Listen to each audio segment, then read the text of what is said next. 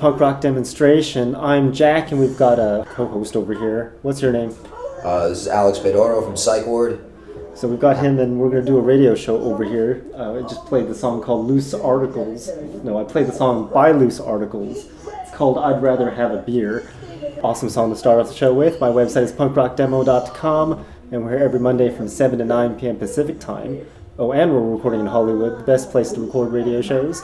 And we're doing an interesting show today because, one, I'm going to start off with uh, all new songs that you've never heard of before, which I usually do later on. But since we're having an interesting show, we're going to do it a different way.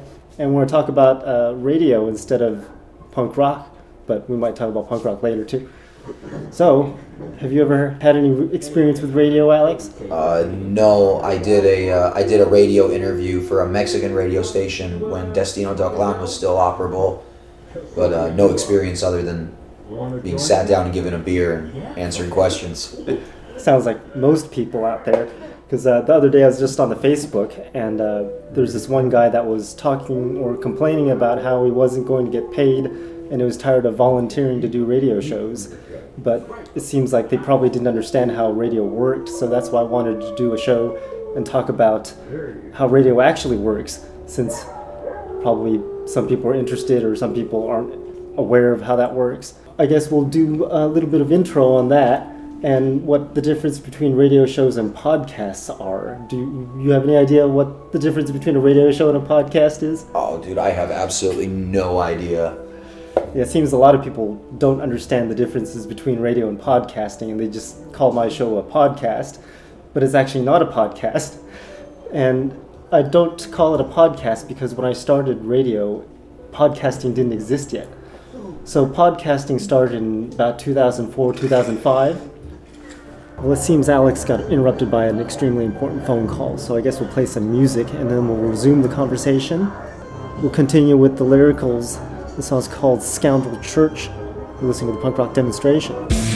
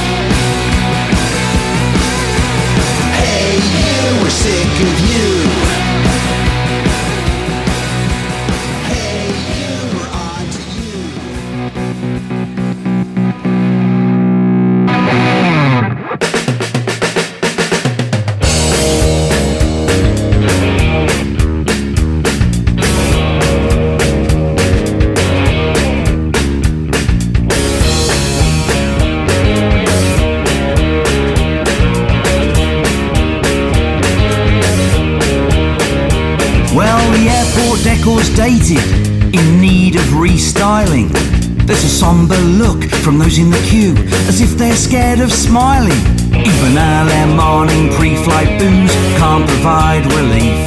As they board the flight to Istanbul to get their turkey teeth. On a cup price crowns charter to foreign lands. Touching photographs of Rylan in their hands.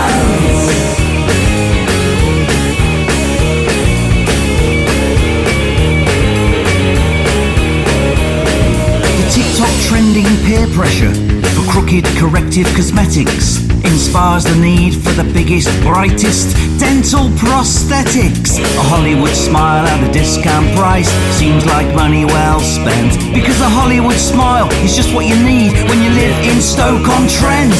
On a cup price crowns charter to foreign lands, catching photographs of Rylan in their hands.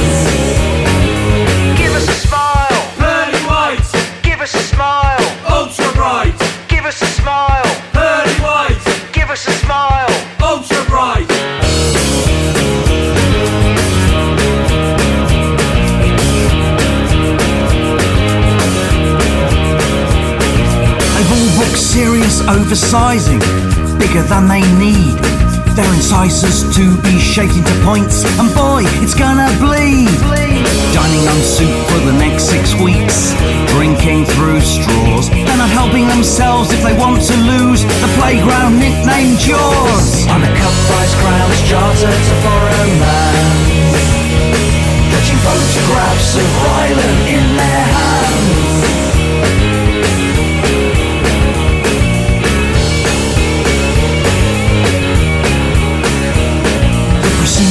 Didn't go to plan, catastrophic complications. An agonizing abscess necessitates need for root canal operations. Unbearable pain, sensitive nerves, flying home in tears. While the NHS are left to pick up the pieces from your bargain bin veneers. Cup price crowns charter from foreign lands. Catching compensation claim forms in their hands.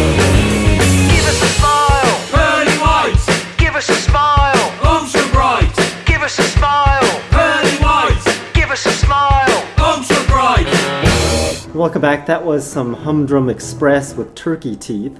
Interesting song title there. And we heard some Rob Moss and the Skin Tight Skin with Hey, We're So Sick of You. No, it's Hey You, We're Sick of You. And then we heard some Gag Me Shark Off with King Cobra before them and Cavemen with Booze, Ciggies, and Drugs from Australia. Lots of interesting stuff there. And we're back with Alex here. He had to take an important phone call. So that's one benefit of podcasting where you can take phone calls and uh, not have to worry about it because I cut it all up and put it all together and have it. Oh, so this is a podcast now. So now, now we've become a podcast because he had to take a call. But we were talking about uh, the differences between radio and podcasting before uh, we had to cut it short. So I'll resume with that. In radio, you have uh, shows, but you don't call them numbers. Like with podcasts, you have like episode this and episode that. We don't have episodes in radio because every week or where whenever your show airs, it's a recurring thing. So you don't really have a number to it. It just comes on every week or comes on every day. Where podcast, it's like you download show number one or you download show number two and you pick a show number and download it. But with radio, there are no downloads. When you hear it, you hear it, and if you miss it, you miss it. That's the, sort of like the, in a nutshell, what the difference between podcasting and radio is. So I get really annoyed when people say that I'm doing a podcast because uh, it's not a podcast. You wanted to start a radio show, or you wanted to do a podcast now that you've known, now that you know the difference between that? Uh, more than likely, I'd, I- I'd be I'd be interested in doing a podcast, since my entire background is in music, which each song is kind of like an episode, I guess. If you if you want to look at it like that, it, it would probably be uh, easier for me to transition into podcast than radio. 'Cause radio, you have to think of things on the spot. Everything's live versus. Uh, Yes, that is versus podcast where I can record things. There's editing software, and I can have some kind of opinion on the final product before it's released. Yeah, that's one big thing about radio shows. is that You have to have a lot of preparation because my show is two hours long, and if you want to talk for two hours, you better ha be prepared on what to talk about because you're not going to be able to edit it later. It's just going to be talk, talk, talk, and playing music. So you said you did some music. What what kind of music did you do? Um, I had a project called Psych Ward for uh, a, about ten years, a little over ten years. Um, we did a, we did a, we considered a crossover, so I guess a, a cross of uh, hardcore punk with uh, some thrash influence. But it was kind of a it was kind of a strange project because everybody in the band had their own tastes and everybody kind of threw their own thing in there.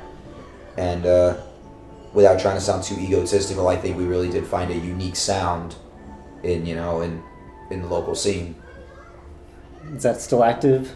Uh, no, not anymore. Uh, I, I had a difficult time balancing out my priorities, and ever since I had my daughter, I ha- I have been unable to balance a schedule out between two passions, and if I the more I tried, the more I just kept depriving each of them of the attention they needed, and it just wasn't working. And obviously, I have to choose my daughter over over a punk rock band. You know, it was it was great for the longest time, but uh, with my other with my other members not having any kids, um, their their priorities were in a different place than mine, and it was unfair. Of, it, it would be unfair of me to expect them to twist their priorities around to match that of a parent when that's not a responsibility in their lives. They don't.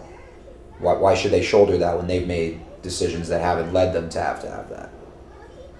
Um, I think the government needs to step in and instead of like talk about climate change and all this BS, they should just increase more hours in a day. that should definitely solve the problem.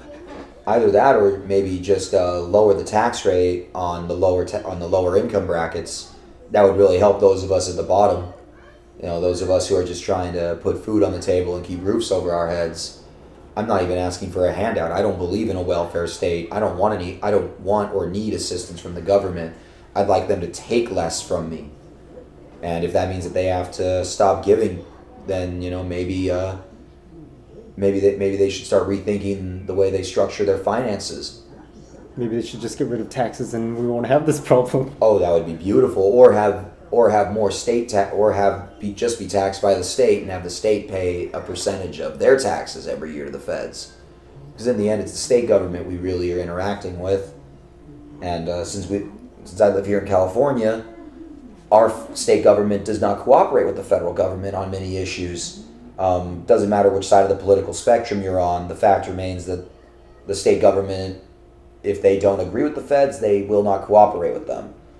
So if they can't even get their if they can't even get their ducks in a row together and be united, why are they united in just gutting the rest of us who live here and work here um, for as much as they possibly can before all of us are homeless?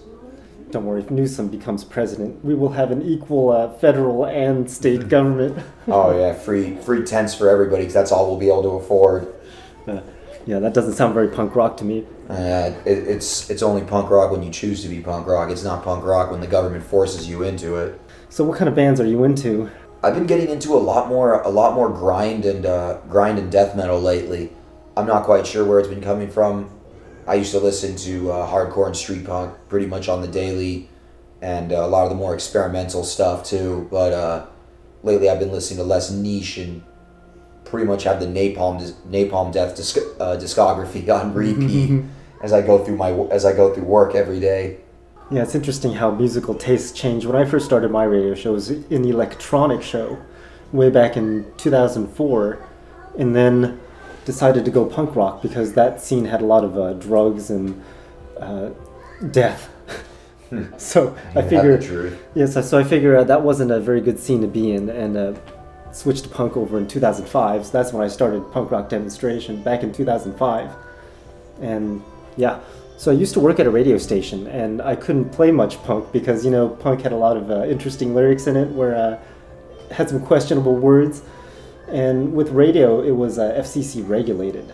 So uh, if you're not familiar with the FCC, they're like the radio police, and if you say certain words on there, you get a big fine, and once you have enough fines, you'll be broke and you won't be able to do your show, or they'll just uh, ban you from the radio and revoke your license.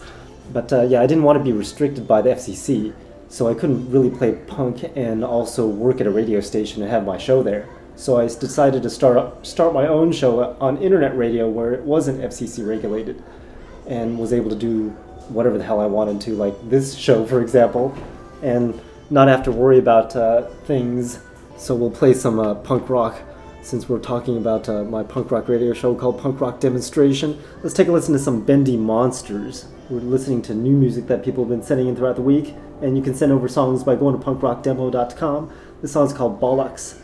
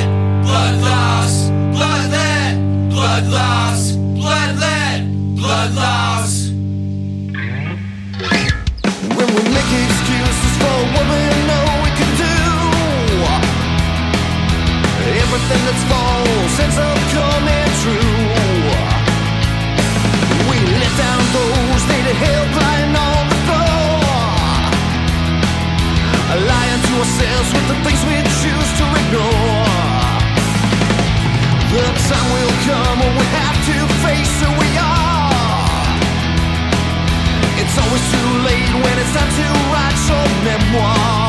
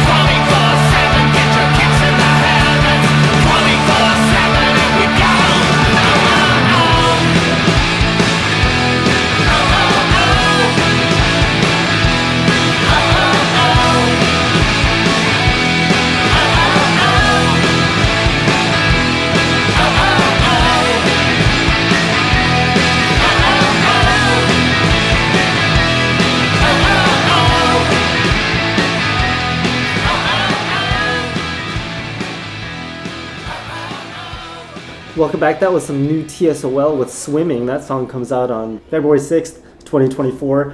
And some new KMFDM with Let Go. Have you heard of KFM, KMFDM before? Uh, I know.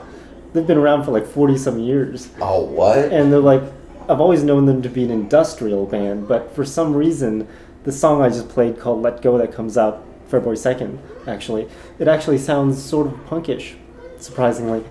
And then we heard some J. Luke before KMFDM with Words and River City Rebels with Abuse Myself. And we are just talking about TSOL during the music that we're playing and how they still sound like TSOL. There's not very many bands that still sound like what they used to sound like with new music. Yeah, since uh, since music is an art form, the artist tends to change over the course of their life. Even if you know those of us, the fans, are really into the original sound. So it's pretty it's pretty un, it's pretty unusual, and it's pretty rare for a band to maintain their original sound throughout you know like a decade or two long. You know of, of performing, of playing, of you know recording. So it is really cool to see you know a lot of these projects maintain their original sound and not necessarily stay true to the fan base because they're not making the music for the fans. They're making the music as an expression. But it, it takes a lot to uh, to maintain that same kind of mindset to keep on making that same art. Yeah, I think the biggest example of uh, change is like Metallica, where they started off sounding like Metallica, and then somehow they became like classical and all sorts of interesting mixes of music. I mean, what, whatever your opinion on Metallica's music is, we, we all know when the point was that James Hetfield decided that he was uh, big enough to start uh, start pandering to a larger audience. I mean, the guy's a talented musician and he's earned his way up there, but you're not going to catch me paying hundreds of dollars just to just to watch this guy solo and sing.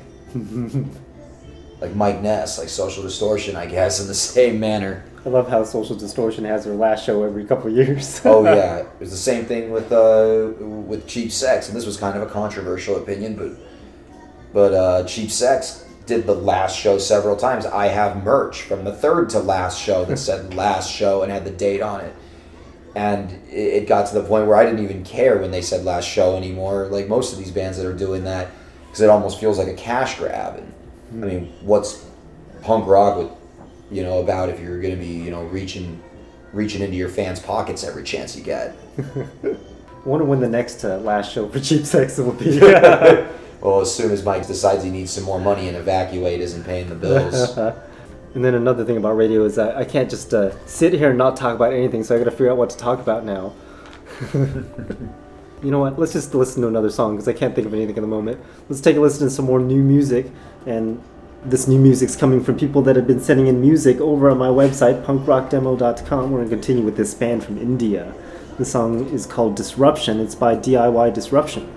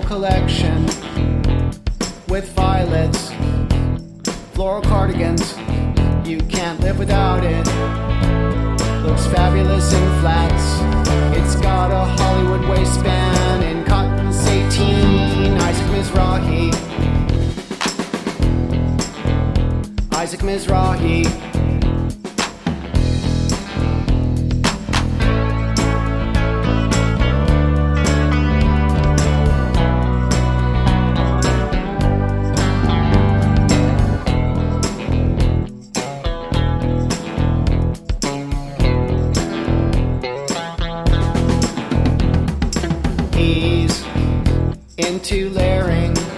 Let's talk about camisoles. He loves Audrey Hepburn. You should see it in Sherbert with three quarter sleeves. The way it drapes, Isaac Mizrahi. Isaac Mizrahi.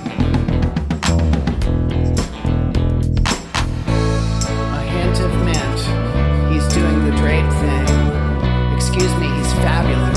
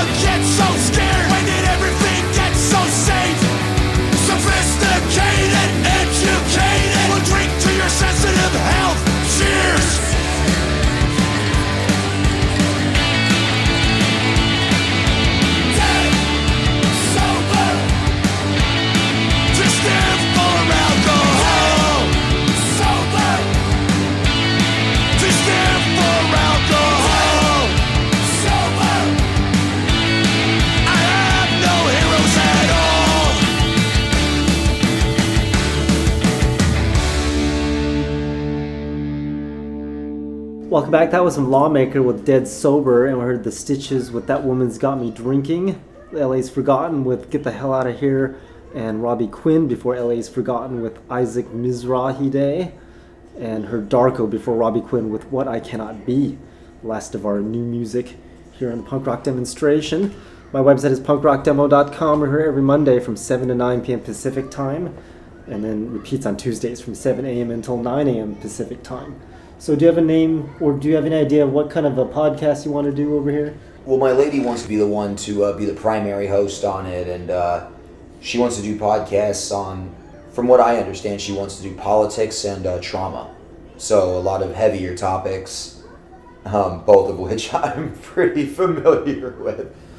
So uh, we'll see once we start laying out a blueprint. I mean, thanks to you, we barely started scraping together the equipment to to do it.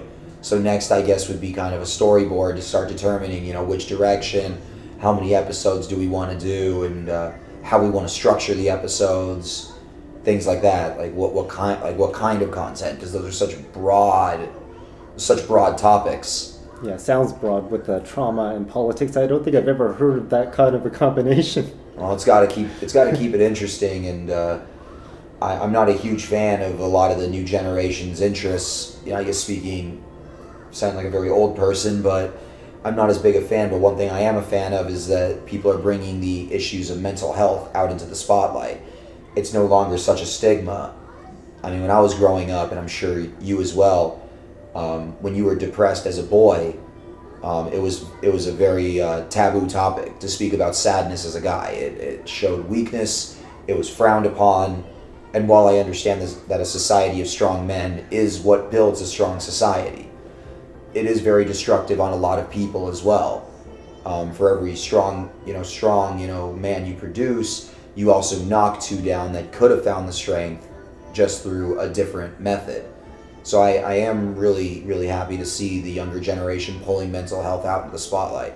Two, I think that they're getting carried away with it and they're classifying a lot of mental health as more extreme than it, mental health issues as more extreme than they are. Yes, but the intentions are pure and I, I can absolutely respect that. Yeah, I see a lot of uh, I don't know if you call it mental health or not, but all of this like gender neutrality and gender discovery and all this stuff, and then like trying to make it so it's legal for the younger generation, like under 18, to be able to have like a gender change if they wanted to. But then later on in life, uh, after they've discovered that they want to become someone they aren't, they want to go back, but it's not that easy to go back once you've made some modifications. So, yeah, there's a lot of interesting stuff going on today, and I don't know if it's a good thing or a bad thing, or everyone's confused, or what the hell's going on there. I know it's, it's a very inflammatory and hot topic to be discussing out publicly, but uh, from the way I've seen it, I, I, I have a lot of experience in the mental health system. I've met, met a lot of people, and uh, I, I've seen a lot of people not be able to conquer their issues and you know die as a result of either their behavior as a result of unresolved mental trauma or through suicide or you know whatever it may be. And from all of the trans people that I've encountered, um, a major a major thing with people with gender dysphoria is there it's never just there there is almost always like every I'm, I'm sure there's an exception but the exception doesn't make the rule there's always underlying issues generally some kind of trauma behind it. I mean we don't our mind does not reject our body because it's healthy. And that doesn't mean you're any less of a person. It doesn't mean that your issues are invalidated or are anything to be made fun of. But it feels like people are just kind of switching over to it like religion. And in my opinion that that that's wrong. We're supposed to try to address the problems within us first because you can change your outside as much as you want but if you don't resolve the problems within you then you're not going to be happy and you may find some serotonin release you may find you know some joy in your new in your new body but joy is not happiness. Joy is a joy is a sensation, and happiness is a way of life.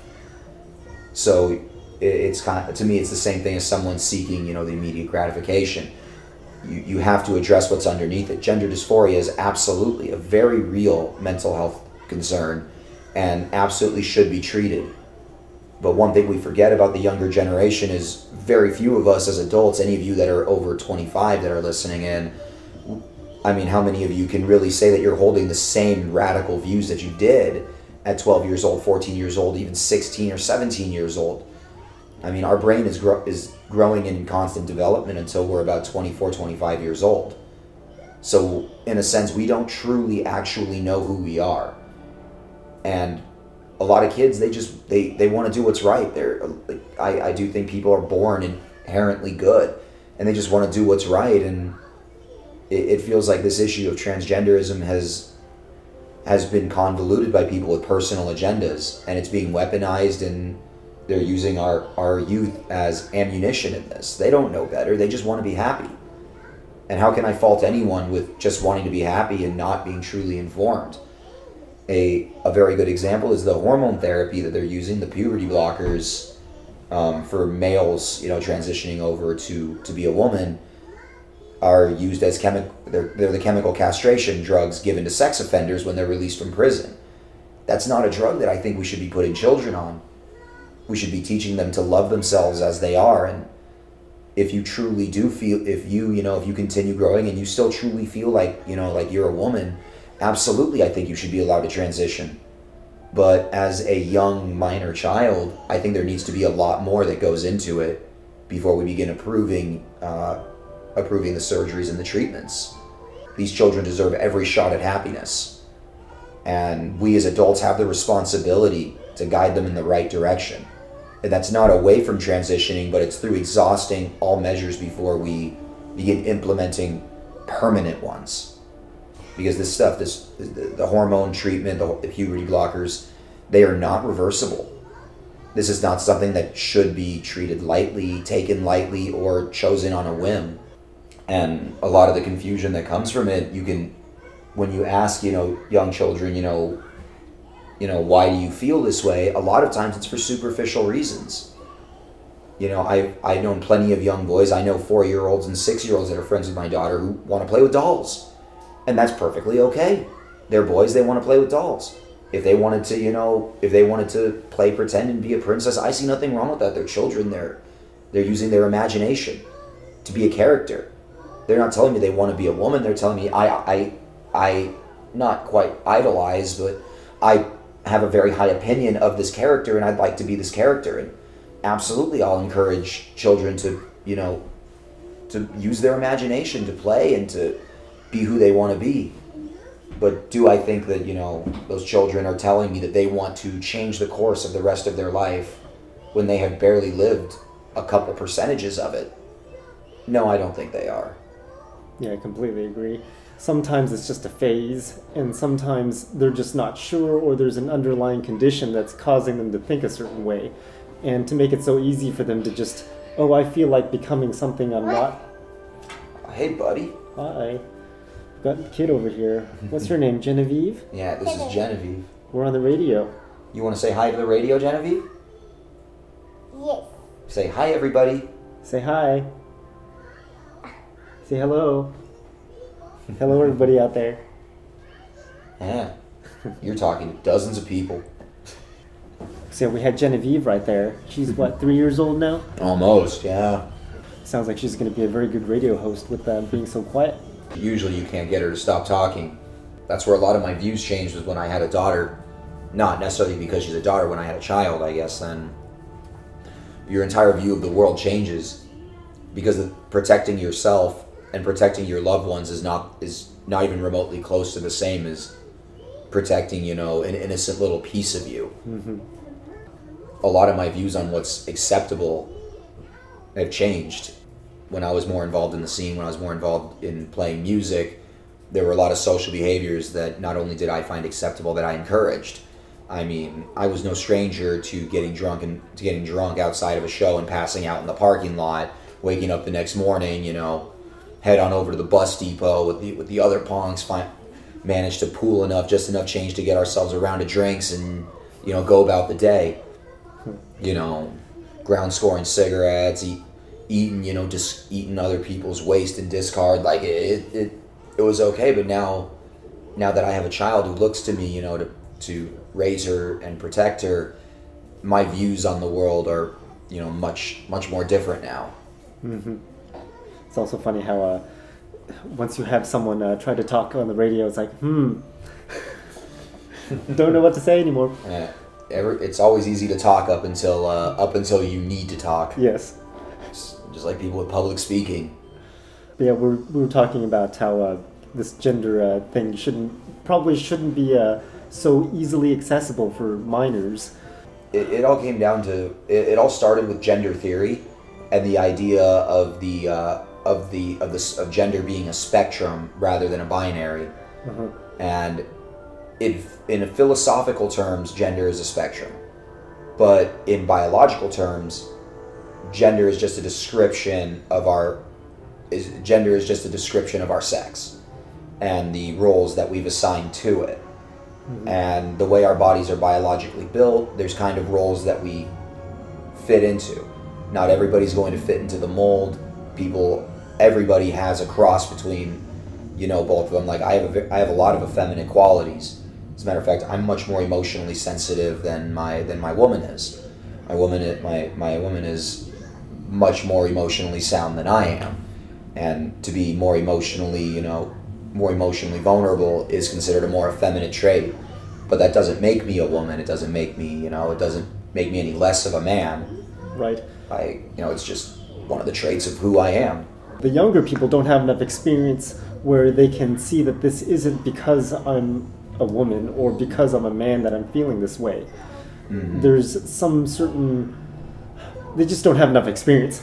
And we shouldn't allow them to just simply decide on, oh, I just don't feel like a man today or I don't feel like a woman and permanently mm-hmm. change that until they've gotten enough experience where they can make that informed decision.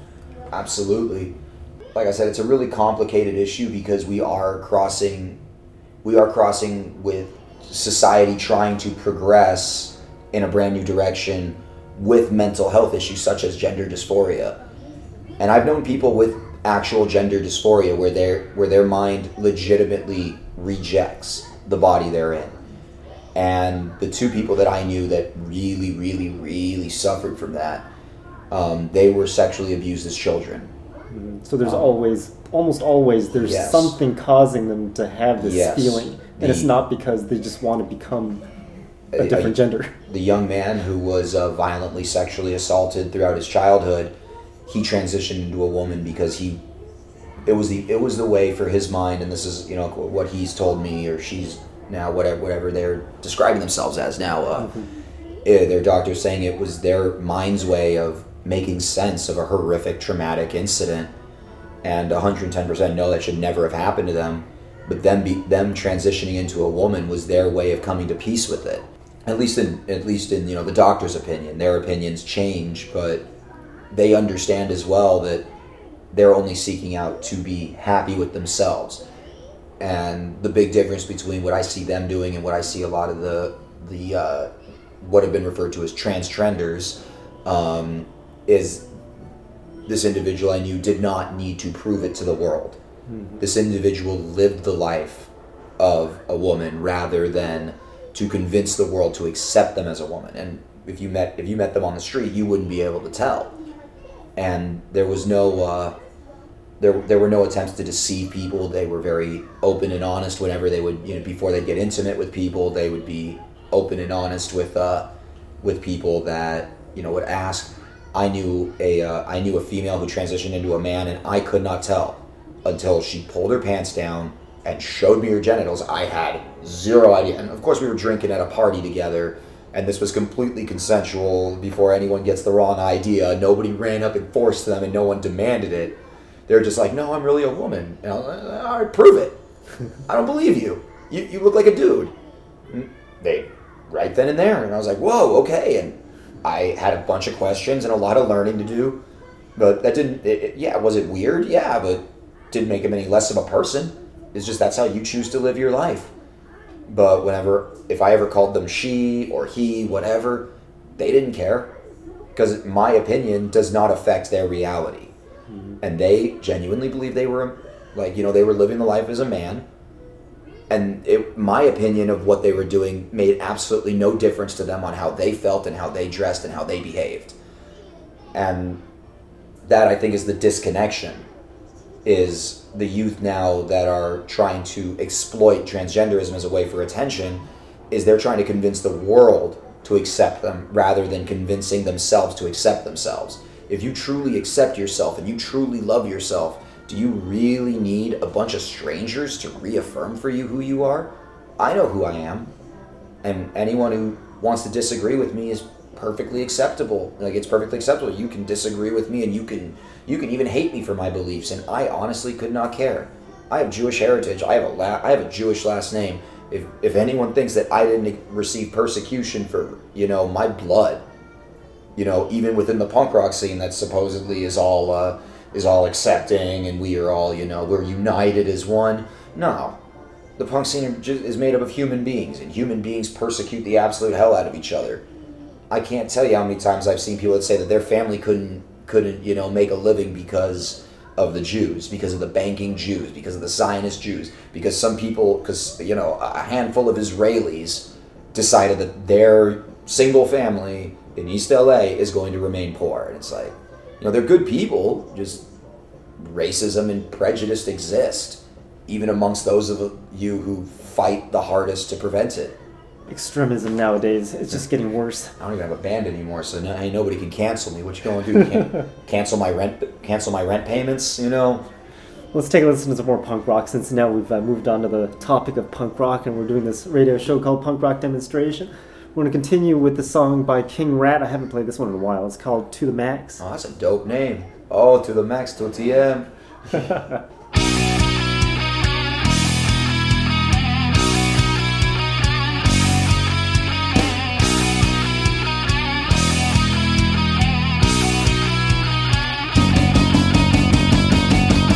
I got you through the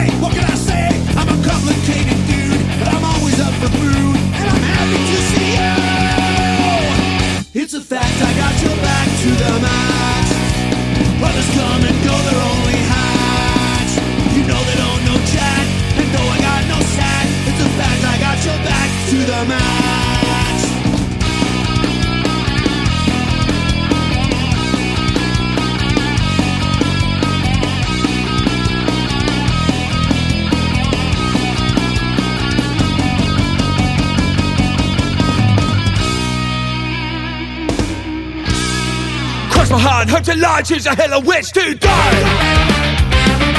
Use a pen to draw a line, choose the truth carve out my eye. The silence goes as I watch it suddenly like a bomb. As I pray for the day, one day when this will all be gone. Screaming to the void.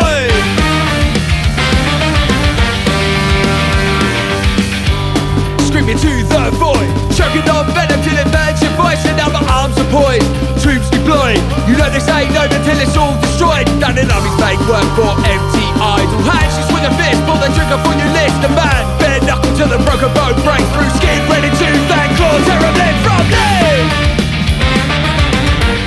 Screaming to the void I know that I can drown myself if I can drown you out my way through this desert still praying for drought. It's words on top of words on top of words until the last retort Holding mirrors up to mirrors till the mask twist and distort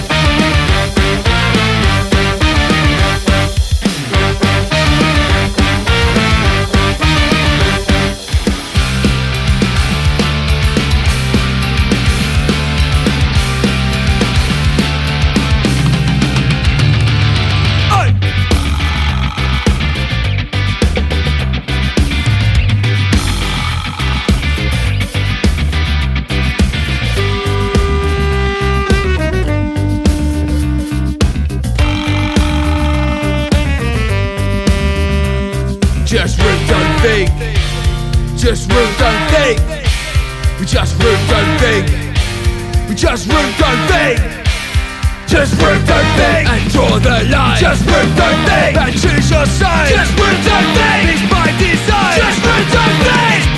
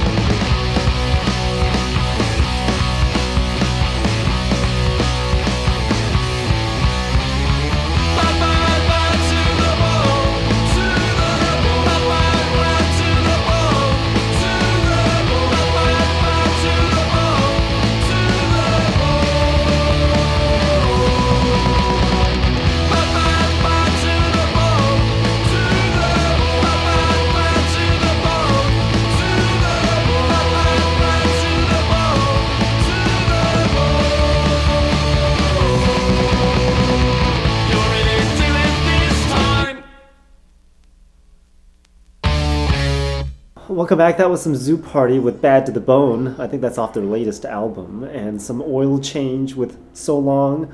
Goods with Eyes of Satan before Oil Change. And heard some Slaughterhouse, which we're doing an interview actually at the end of February in Garden Grove.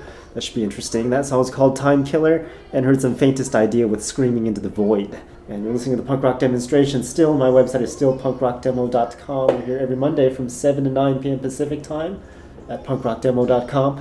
And we're here over in Hollywood with Alex over here. He wants to do a podcast. Have you come up with a name for the podcast yet? Uh, like I said, since my since my woman's going to be the primary host, uh, I would leave that on her unless she wants to involve me a bit further. I would be at best a co-host and at worst a uh, an occasional special guest. Very cool. It's good to get people interested in podcasting and radio. It, it's a it's a great way to get information out to the public without having to hide it behind several layers of entertainment. Hmm Not just that, but it's like a dying uh, skill because everyone's on their TikTok and their YouTube and their Instagram and whatever, and there just isn't very there just aren't very many where they're seriously passionate about radio or they're passionate about podcasting as a long term thing. More a lot of these things like TikTok, they're all like trends, and it's like oh I feel like not doing my show tomorrow, so Mhm. you know yeah there's a lot of those people out there that are like uh, they get into it for like a year or so and then they decide that it wasn't for them and Well, they get into it for a year or so, and they don't get famous, so they decide it's not for them. yes that's what i meant I mean, if you want to, if you want a good example of that, look at the graveyard of dead SoundCloud accounts. Mm-hmm. You know, people jump into people do that all the time, and living in Hollywood, you see that often. People jump into something with all of the passion for about six months to a year, and then they drop it. People forget that art is work, and it's thankless, unpaid work. Mm-hmm. Psych Ward reached a really decent level locally, but people forget for the, you know, we we had to claw our way there. We played nothing but opening slots for the first two years minimum of us playing shows. Nobody came to see us. You know, we played for the host and the next band that was setting up waiting. And we did this all the time. We'd drive an hour and a half out to a venue and play a show, but we'd get footage of that show or we'd meet one or two people or one of the bartenders at the bar, you know, heard us was like, hey, that's not bad. And slowly but surely as we go, we'd see familiar faces. People who would happen to by chance catch us would then start showing up and before you know it, they would bring their friends and the following began growing. We began getting better time slots because we could bring in a larger crowd. I can't tell you the amount of bands that we played alongside where they'd start out and they'd start out famous simply because they'd have a lot of friends. But in the end, those friends are not buying your records. Those friends are not purchasing your merch. They will take them from you and help promote, but there comes a point when exposure is no longer paying the gas to get to the shows. By the time we were able to, I think at our most successful, we could consistently charge 20 to 35, 20 to 40 bucks maybe a show. So we could cover two cars worth of gas to get our equipment out there and back and maybe a pack of beer that we that the whole band shared. Um, we never made a profit off of it and we never intended to make a profit. We probably gave away a lot more than we sold. At the best, we were breaking even, and at the worst, we were uh, losing money. But it was for the joy of the art. If people are getting into anything, whether it's, you know, whether you want to be a content creator, whether you want to be a musician, no matter what, you have to stay on the grind and you have to stay in love with it. Because the fans can tell, the crowds can tell absolutely between someone who's doing something to get famous and someone who's doing something simply because they love it. Yeah, and a lot of these uh, new new tools like YouTube, for example, I think it's making it where passion is not driving them. They're looking for a simple, quick way to get famous. So, like YouTube, uh, you get paid advertising from YouTube to be able to put out your own videos and whatever. But the thing is, you're not going out there like the old-fashioned way of radio shows, where you go out there and you find your own advertising, you support yourself. Now you're relying on YouTube to support your habit.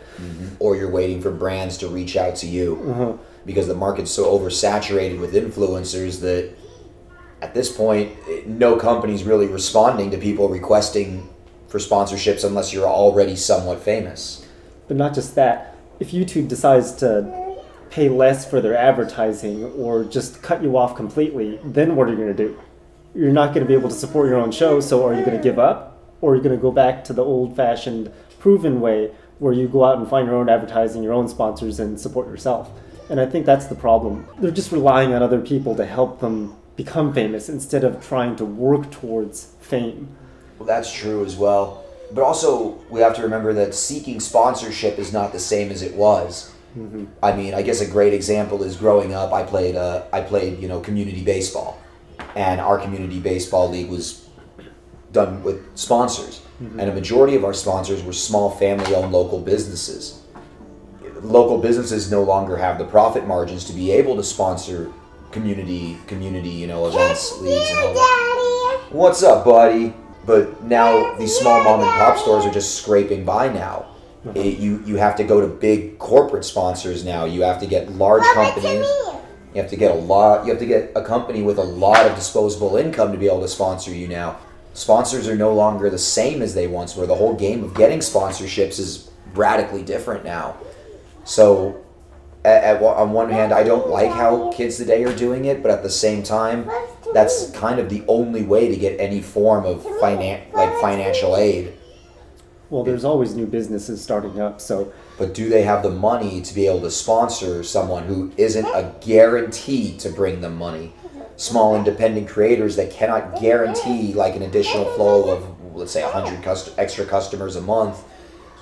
They're looking at the return versus the, the investment versus the return and they don't look at, at sponsoring someone as a as you know a, a as a test that stands time. Mm-hmm. Like it, it, they they want an immediate return.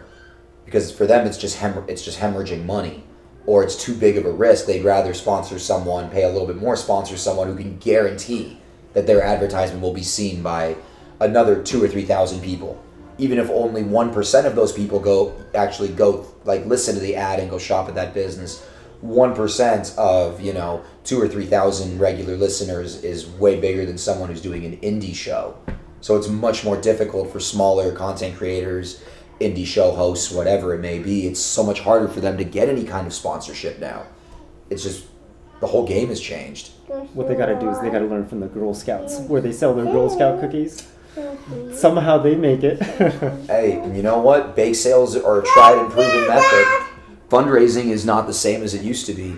I would like I, I would have to, you know, help people drive gear around to shows and do odd jobs and uh, at most I'd get a little bit of free merch from someone. People would offer the band a small sponsorship. Hey, we'll give you guys like you know we'll we'll give you a discount on this on this service that we do if you wear this. You know, and it like trades like that are small are artists and small businesses working together, but it's not an actual sponsorship in the sense where I could make a living off of sponsorships like that. It just lessens the financial blow to me and it's such a small investment on the on the business's part that they aren't losing money by working with me. So when I'd work with businesses, it would be a very low risk investment for them.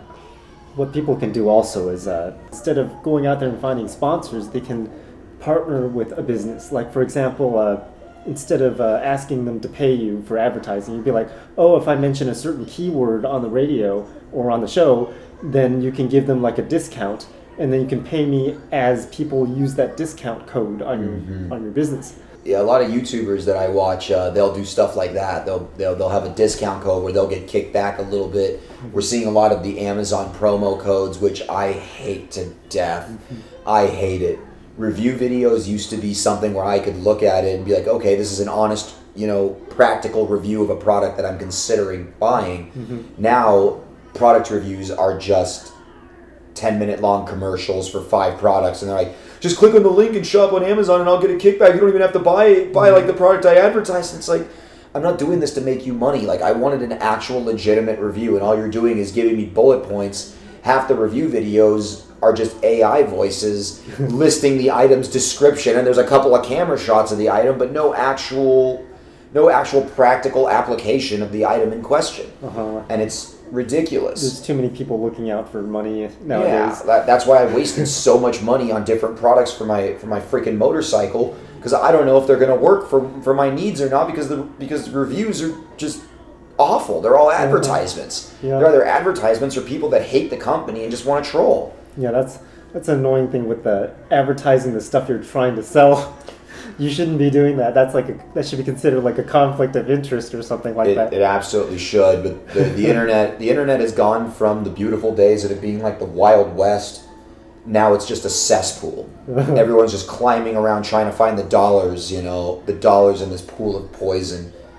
And that, that that's why I got rid of all my social media. That's why I'm no longer active like that uh, uh, online. Because if anybody who really anybody who really wants to get a hold of me, they've got my phone number. They know how to get a hold of me. They know who to talk to. Like I, ain't- I ain't that hard to find, Uh-huh. you know. But uh, But yeah, if you're doing a music show, that's perfectly fine to like advertise like some motorcycle parts or, or whatever because it's completely unrelated to what you're talking about. No, absolutely. And there, there are a lot of small companies, you know, that produce items that I could recommend because I, because I, I've tried these products. I can list the practical applications of them, and I can, and I also understand the downsides of them more than the description of the item on the website says. Mhm. And the best best thing is if you're really into a certain product, you can be like, oh, I love this particular company. I want to partner with them and maybe do some business with them. So give me a promo code. I'll advertise your business, and if you get people to use the promo code, give me some money. Yeah, absolutely. Like, hey, shoot me like a shoot me like you know a three percent three percent kickback. You know, whenever someone clicks the link and Yep. and purchases something. Yeah, so there's all sorts of ways, creative ways, that you can make money with your own radio show and not be reliant on companies like YouTube to pay you on a regular basis. And if they cut you off, then you're screwed. So I think people just need to learn how to do that so that way they can, or if they're really passionate, they should learn how to do something like that and not be reliant on other people helping them out.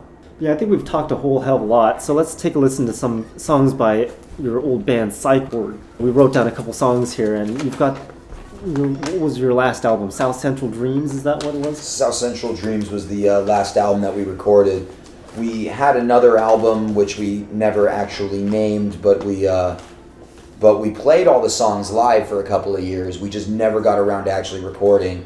The band agreed to record them, you know, as a favor to me if I get the money forth for recordings, but with the economy how it is and with without having, you know, a second job, I can't afford to single-handedly pay for it and until I can, you know, the guys are the guys are waiting up on me, and I appreciate them for that. Yeah, you got to get those sponsors. I think uh, there's a couple big sponsors you could have gotten. yeah. oh man, get myself some sponsors. Uh, discount codes for playing. so we'll play this song. Uh, what is the song? South Central Dreams. Is that the name of the song, or is that the album? That is uh, both the name of the song and the name of the album. So we'll play that one. It's by Psych Ward. We're out here with Alex from the band Psych Ward, talking about radio and punk rock and everything else in between.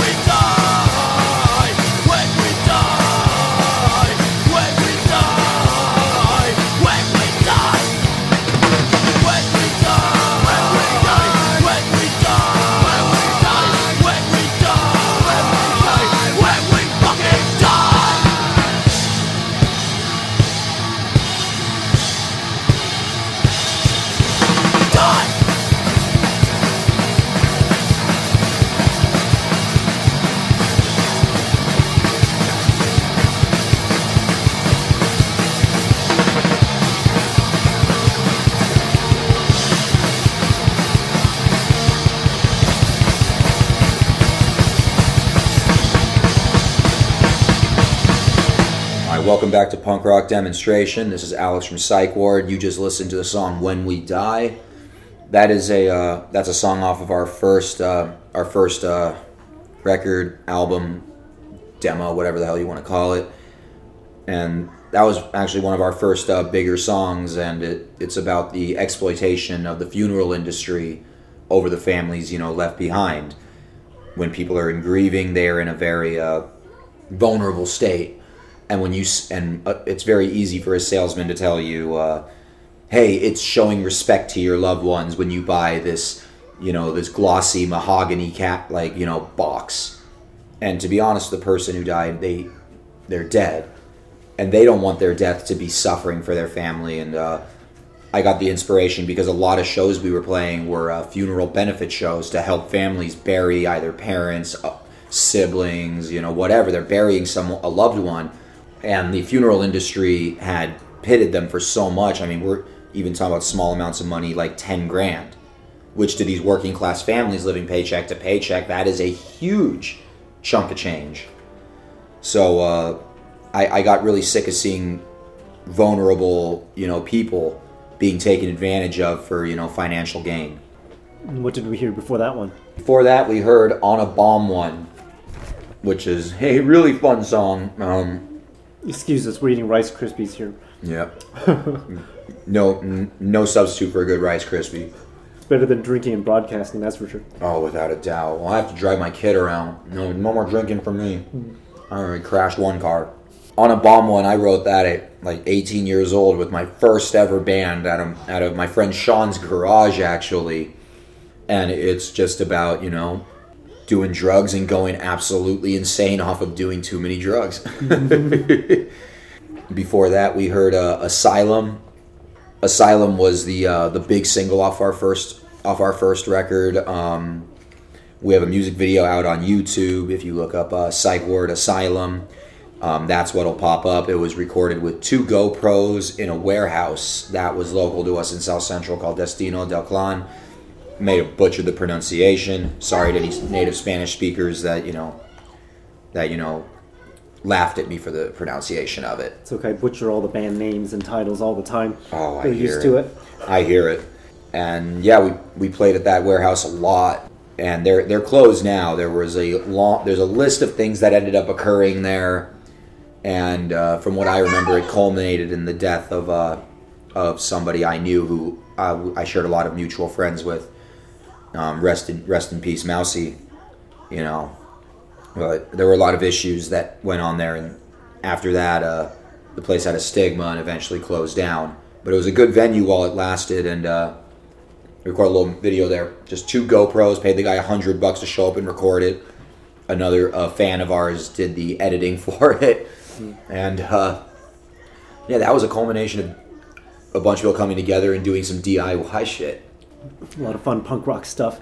So I think we've talked. Uh, I'm not sure if we even went over time. So we'll take a listen to this one last song by Psych Ward and end off the show with Psych Ward. What, what are we gonna play?